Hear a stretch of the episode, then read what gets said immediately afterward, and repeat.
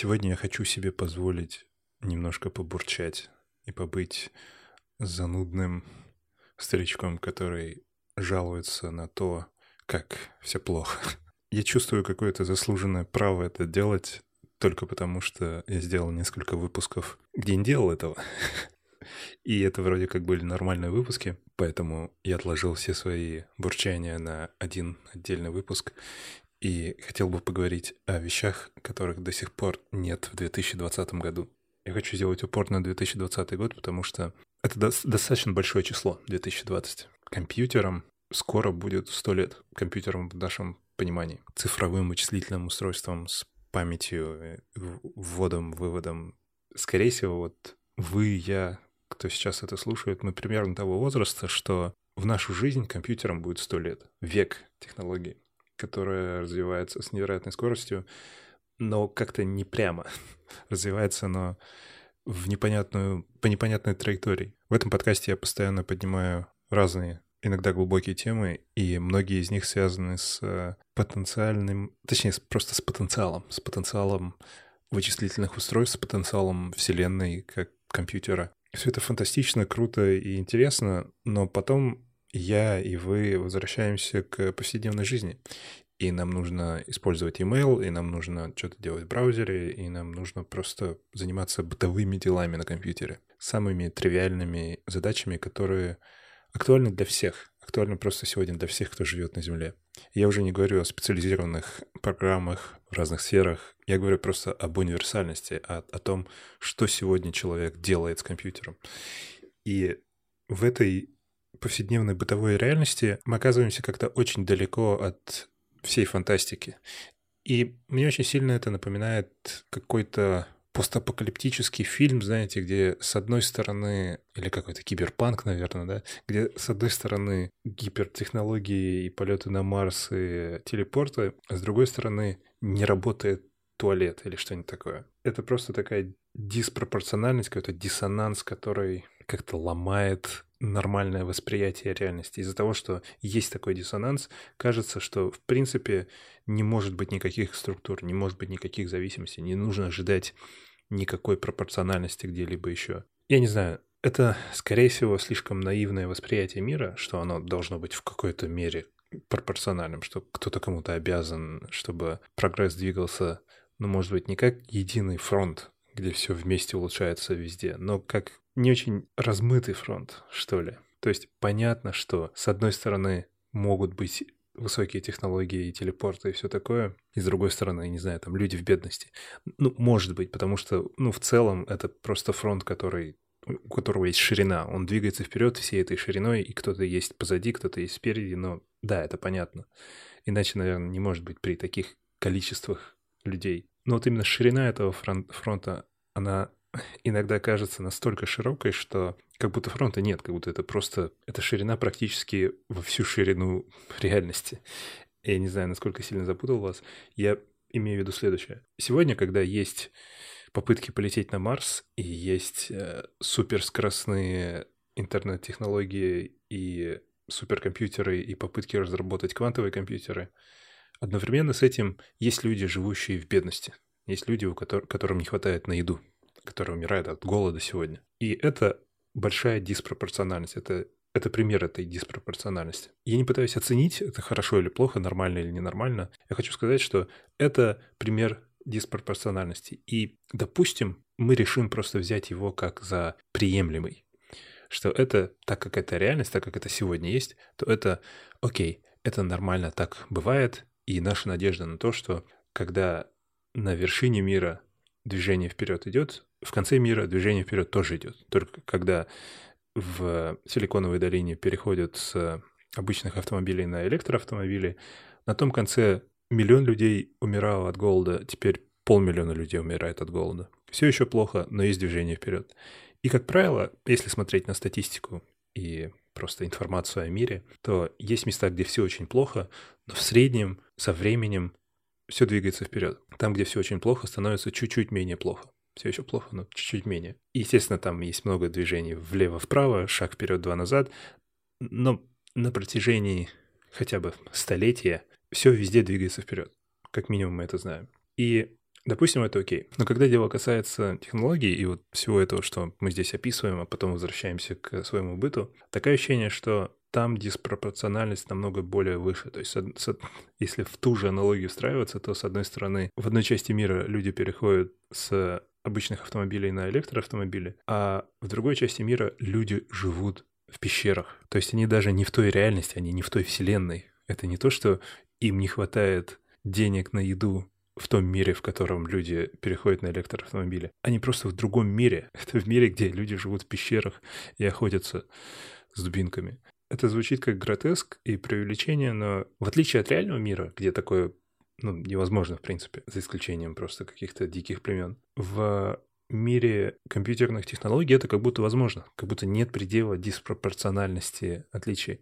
Когда мы смотрим на то, что там люди пытаются разработать, разработать квантовые компьютеры и решить фундаментальные проблемы вычислимости физического мира, вообще физической реальности, это предел технологического и научного развития человечества. С другой стороны, я не могу послать файл с компьютера на компьютер. Для меня это пещерное время, для меня это пещерные люди, мы просто в разных реальностях. Мы как бы мы не пересекаемся нисколько между нами миллионы лет эволюции. И я это сказал не просто так, это одна из, одна из точек в моем списке. Что мы до сих пор не имеем в 2020 году, это возможность передать файл с компьютера на компьютер. И вы скажете, ну что, миллион способов есть передать файл с компьютера на компьютер. Да, миллион способов, все плохие. Нет просто одного способа. Это должна быть, это не должна быть задачей. Э, это не, мы не должны думать о миллионе способов. Это должна быть задача, как, как писать на бумажке. Мы просто решили задачу писать на бумажке. У нас, да, есть много способов, но это один и тот же способ. У нас, у нас есть бумажка, у нас есть какой-то инструмент. Там может быть ручка, их есть миллион разных видов ручек, есть карандаши, фломастеры, неважно. Есть инструмент, он работает, все знают это, все умеют это. Это задача решенная.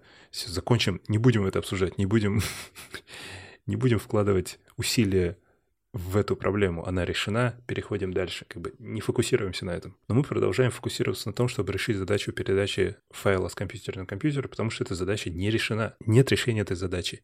Есть ограниченные решения в ограниченных возможностях. То есть представьте, что писать на бумажке как бы можно, но только на бумажках определенного бренда с определенными комбинациями ручек. И нужно просто знать, и все знают, ну как бы все привыкли, да, ты хочешь, у тебя есть ручка для вот этой бумажки? Да, сейчас у меня я с собой всегда стараюсь носить, потому что никогда неизвестно, где я окажусь. Нужны ручки для всех бумажек. Что? Я говорю, конечно, о том, что в некоторых экосистемах современных компьютеров вроде как есть универсальное решение. В мире Apple есть понятие AirDrop.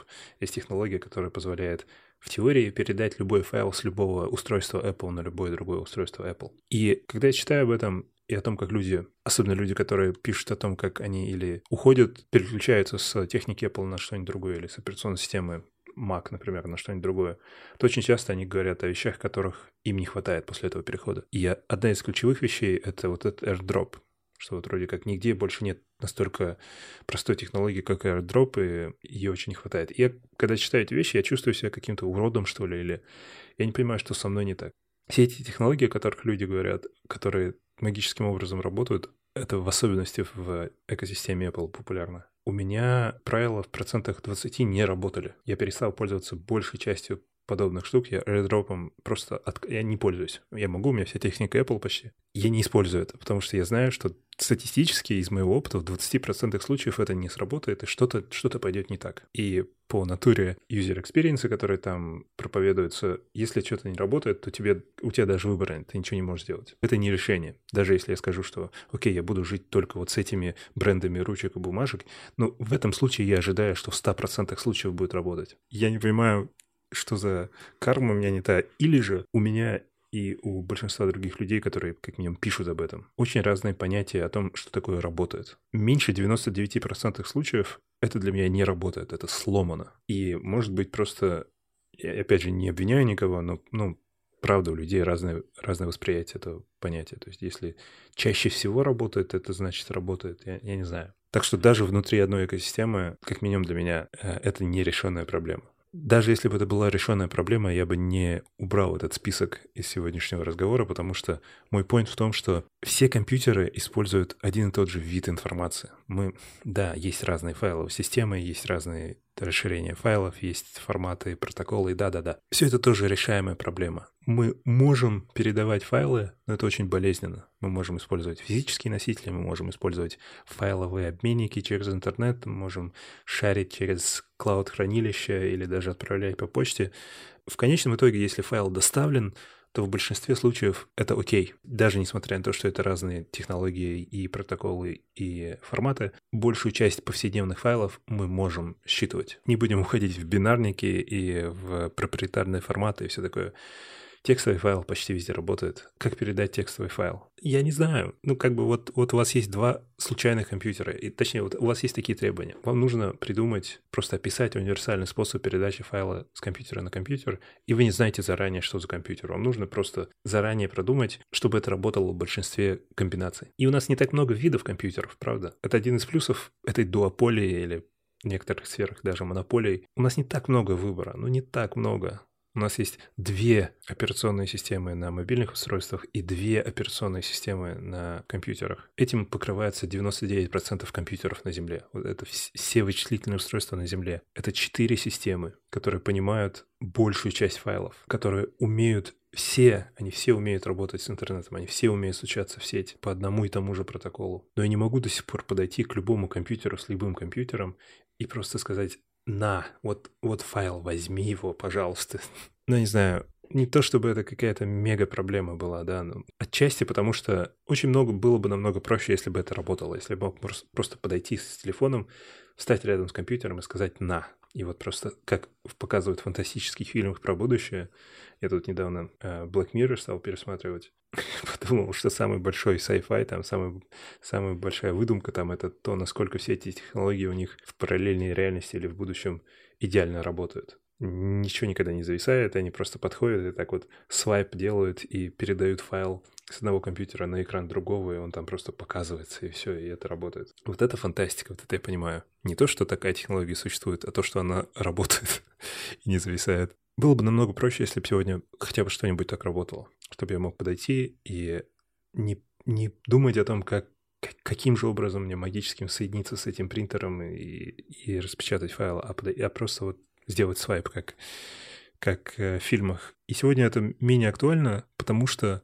мы придумали кучу ущербных способов обойти это. Потому что у нас нет решения этой проблемы, поэтому мы придумываем какие-то непонятные новые протоколы, новые приложения. Вообще очень нехороший тренд, когда протоколы заменяются приложениями. Когда вместо того, чтобы сделать настройку девайса, который вы подключили к компьютеру, чтобы она появилась просто там, где у вас есть настройки, вместо этого вам нужно скачать отдельное приложение, которое будет настраивать только этот, этот девайс. И это, мне кажется, неправильная абстракция, и это какая-то потеря человеческих ресурсов и усилий. Ну окей, мы не можем передавать файлы с компьютера на компьютер. Знаете, в очень многих случаях, что используют очень многие люди, возможно, вы тоже, это мессенджер в особенности Telegram какой-нибудь, который позволяет передавать очень большие файлы с хорошей скоростью любому контакту, в том числе самому себе. И как бы это очень много говорит о том, в каком мы, на каком мы этапе развития как, как человечества в технологическом аспекте. Даже не печально, это как-то какие-то другие эмоции вызывает, которые я не могу выразить. Знаете, чего еще, чего еще у нас нет в 2020 году? Онлайн-магазина.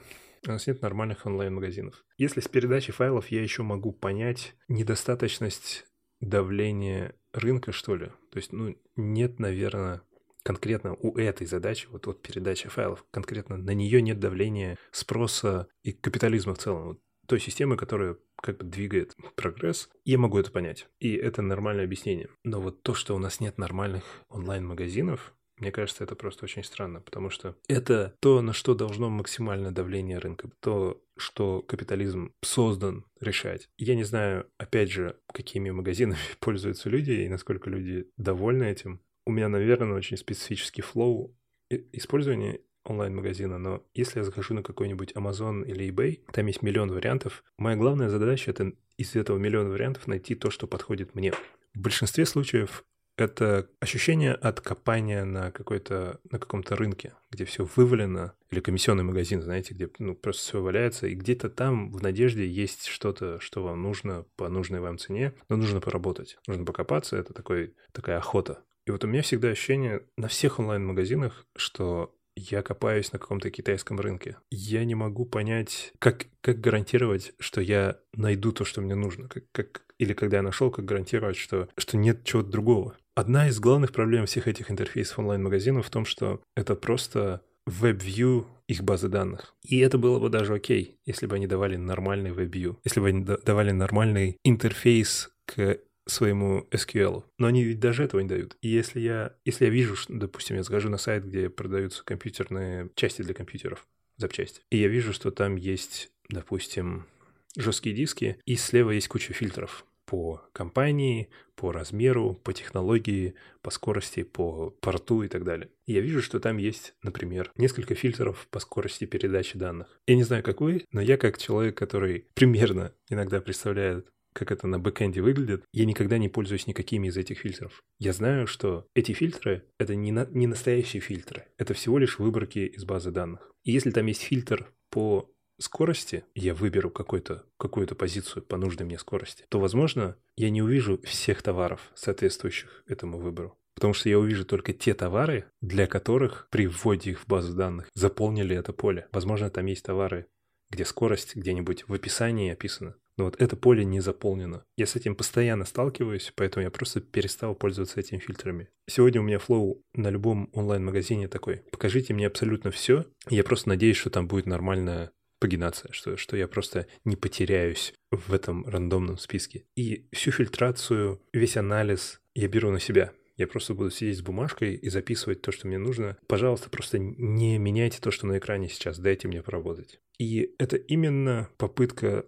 отказаться от помощи. Пожалуйста, не делайте ничего. Вот вы очень сильно мне поможете, если вы просто не будете мне мешать. Другая проблема с этими фильтрами, даже если по какой-то причине вы верите, что все поля правильно заполнены, если вы выберете поле, то если вы выберете значение, то вам покажут все товары, соответствующие этому значению. Очень часто, с одной стороны, это как будто бы фронтенд к их SQL базе данных, с другой стороны, это ущербный фронтенд, потому что я не могу делать того, чего я мог, бы делать в SQL. Очень часто в фильтрах я могу выбрать или ничего или одно положение. Но что если я хочу два? Покажите мне товары, которые соответствуют вот этим двум видам. Не могу. Кто-то иногда решает, что если там есть численные значения, допустим, цена, то нужно дать 4 диапазона. От 100 до 200, от 200 до 500, от 500 до 1000 и больше 1000. Вот у нас есть 4 ценовых диапазона.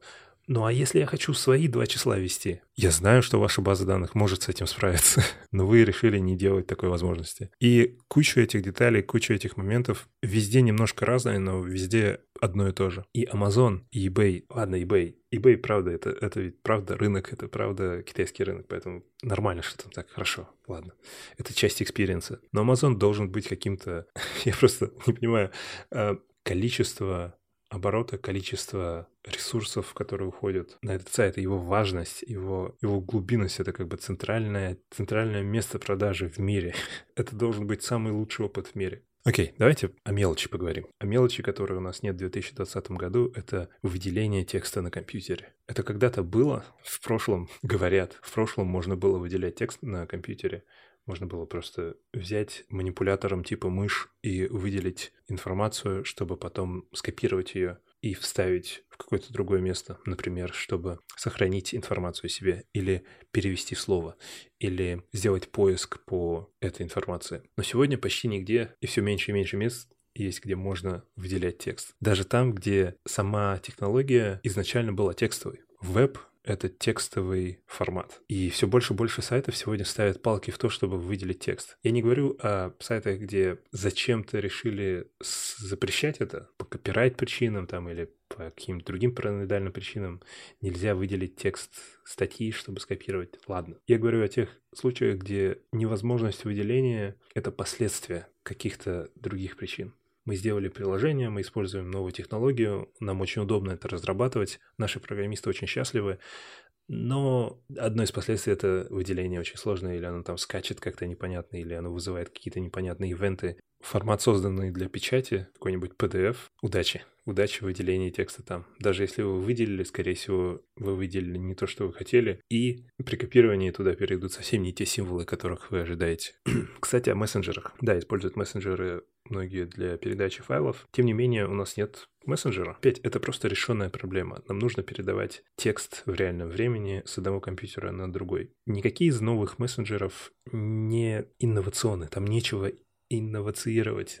Тот факт, что сегодня, в 2020 году, современному активному человеку в западном мире нужно иметь WhatsApp, Facebook Messenger, какой-нибудь Slack и SMS, и, может быть, еще Telegram или... Это просто безумие. Безумие, что нам нужно столько приложений, чтобы просто общаться с людьми. Как правило, текстом. Требования минимальные.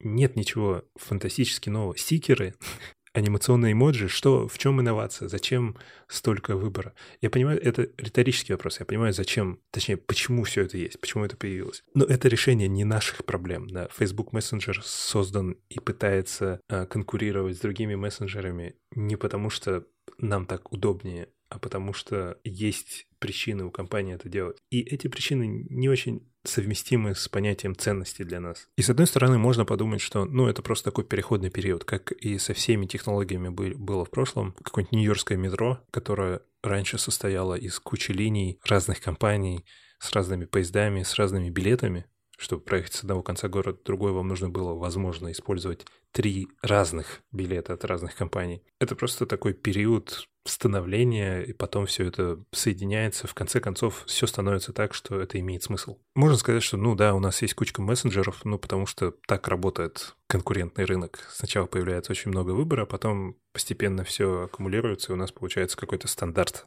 Во-первых, как правило, нет, у нас получается в итоге монополия, что не совсем то же самое, что стандарт. Я бы даже был согласен на монополию, если бы все, абсолютно все использовали один проприетарный мессенджер, и у нас были какие-то гарантии, что он просто не превратится во что-то совершенно другое, он не станет хот-догом в какой-то момент, он останется как минимум мессенджером с возможностью передачи информации, то было бы не так уж и плохо, потому что ну, сегодня у нас есть пять проприетарных мессенджеров, которые также не дают никаких гарантий, поэтому монополия это не будет сильно хуже. В идеале это должен быть именно какой-то стандарт, правильно? Это, это, это не должна быть монополия и компания, которая контролирует это, это должен быть протокол, который просто позволяет не думать больше об этой проблеме, не, не, не, иннов, не инновацировать больше в эту сторону.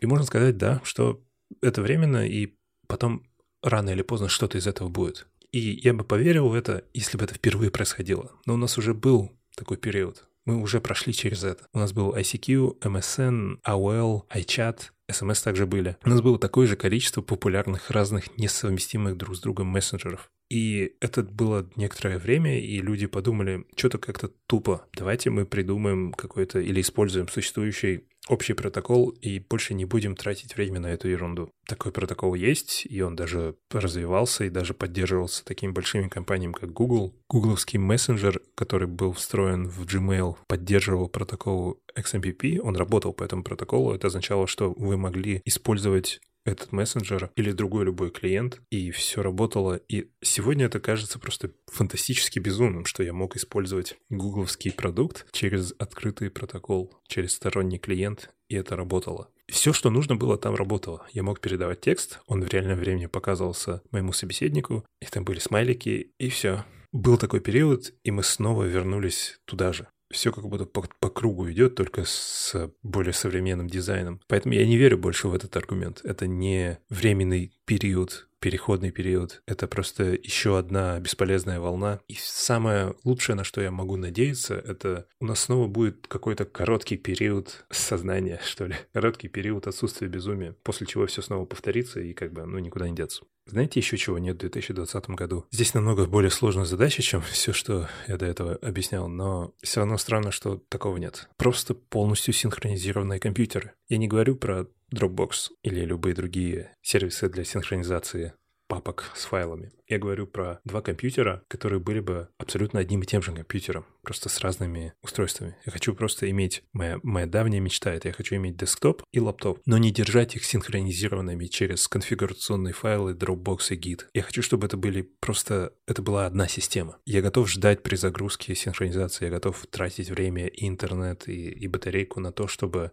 он делал, что ему нужно. Ты можешь просто побайтово синхронизировать два компьютера, чтобы они всегда были eventually consistent. Я не хочу настраивать их одинаково, я не хочу тратить время на то, чтобы они использовали одни и те же конфигурационные файлы для разных приложений, все вот это. Это всегда не идеальное решение. И я готов уходить в одну экосистему. Пусть Apple, скажите мне, сколько заплатить, скажите мне, что купить. Сделайте, пожалуйста, просто, просто какую-то систему, где у меня будет как будто бы один компьютер. И я к нему имел доступ из разных устройств. Некоторые люди могут себе позволить решение этой проблемы, некоторые программисты в частности, потому что они могут в реальности использовать только один компьютер для своей работы. Это удаленный сервер. Если вы готовы работать, во-первых, если ваша работа именно там, если вы какой-нибудь веб-программист, и вы работаете в итоге все равно на сервере, поэтому как минимум вы знаете, что у вас софт там будет запускаться, если вы готовы работать с каким-нибудь текстовым редактором, который также там будет запущен, типа Vima, то все, что вам нужно, это компьютер и SSH-клиент. И по большей части вот там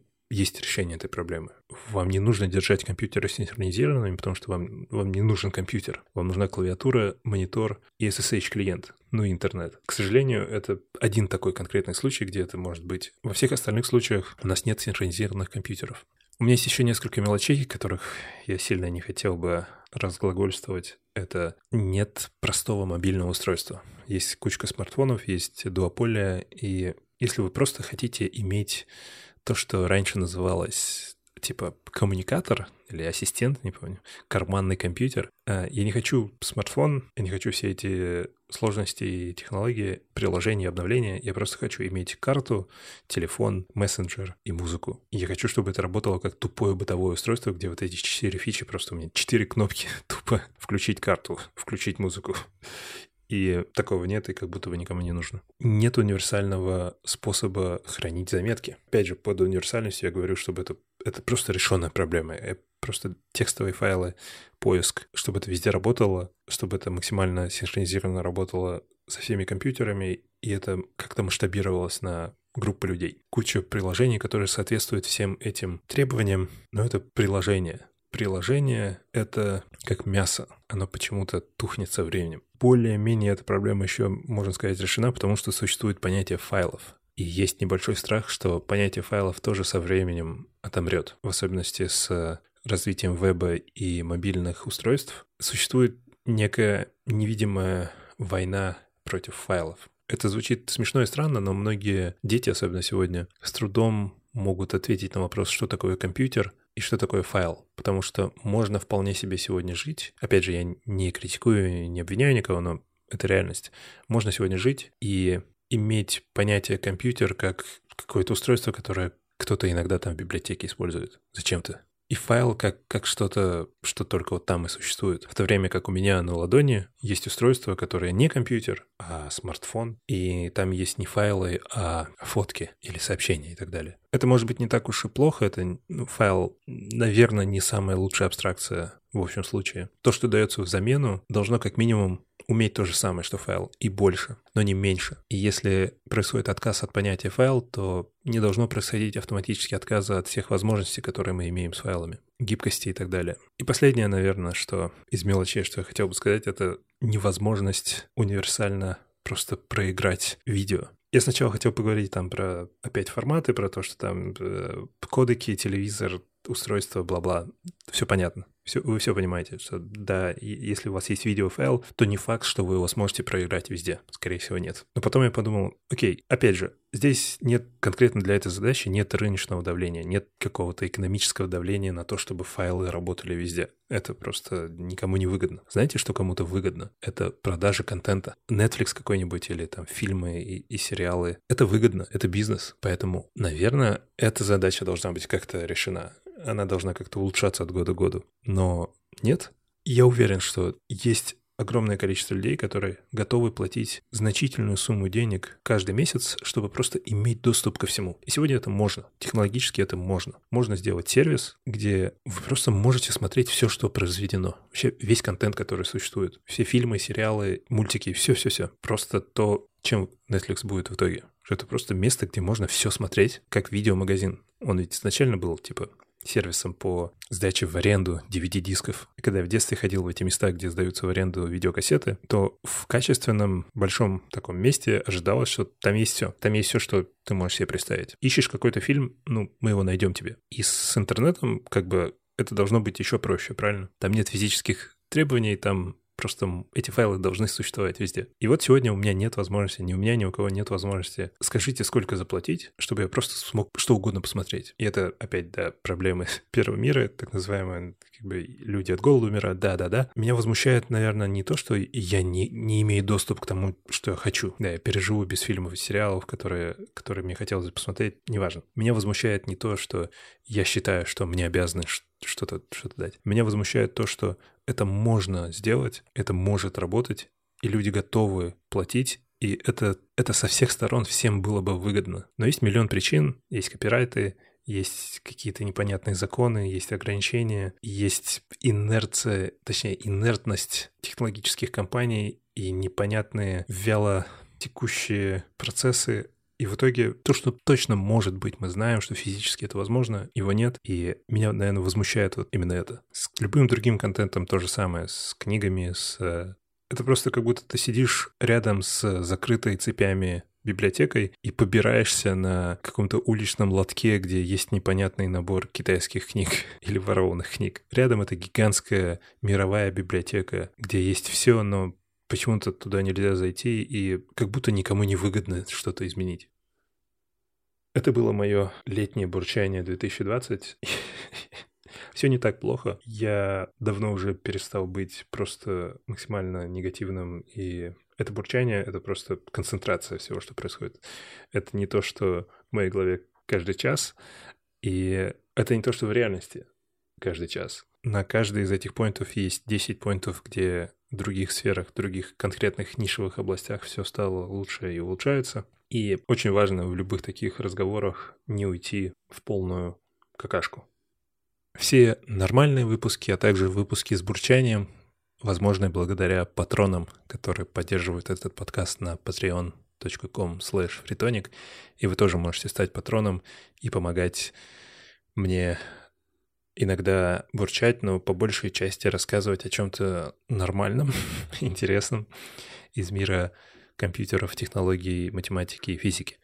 С момента последнего объявления у нас появилась кучка новых патронов. Анна Клокова, Артем Раков, Дмитрий Прибуш, Денис Абросимов, Егор Радькин, Павел Гурьянов, Александр Сорокин, Сергей, Артем Самофалов, Анастасия Лопатина, Алексей Нефтев, Дмитрий Беглов, Дима, Артем Аникеев, Эдуард, Александр, Игорь Адаменко, Роман Несытов, The Санджар, Денис Храновский и Александр. Спасибо вам всем. Спасибо за такие сложные фамилии. А, супер, всегда, всегда люблю читать эти фамилии. Ну все, пока.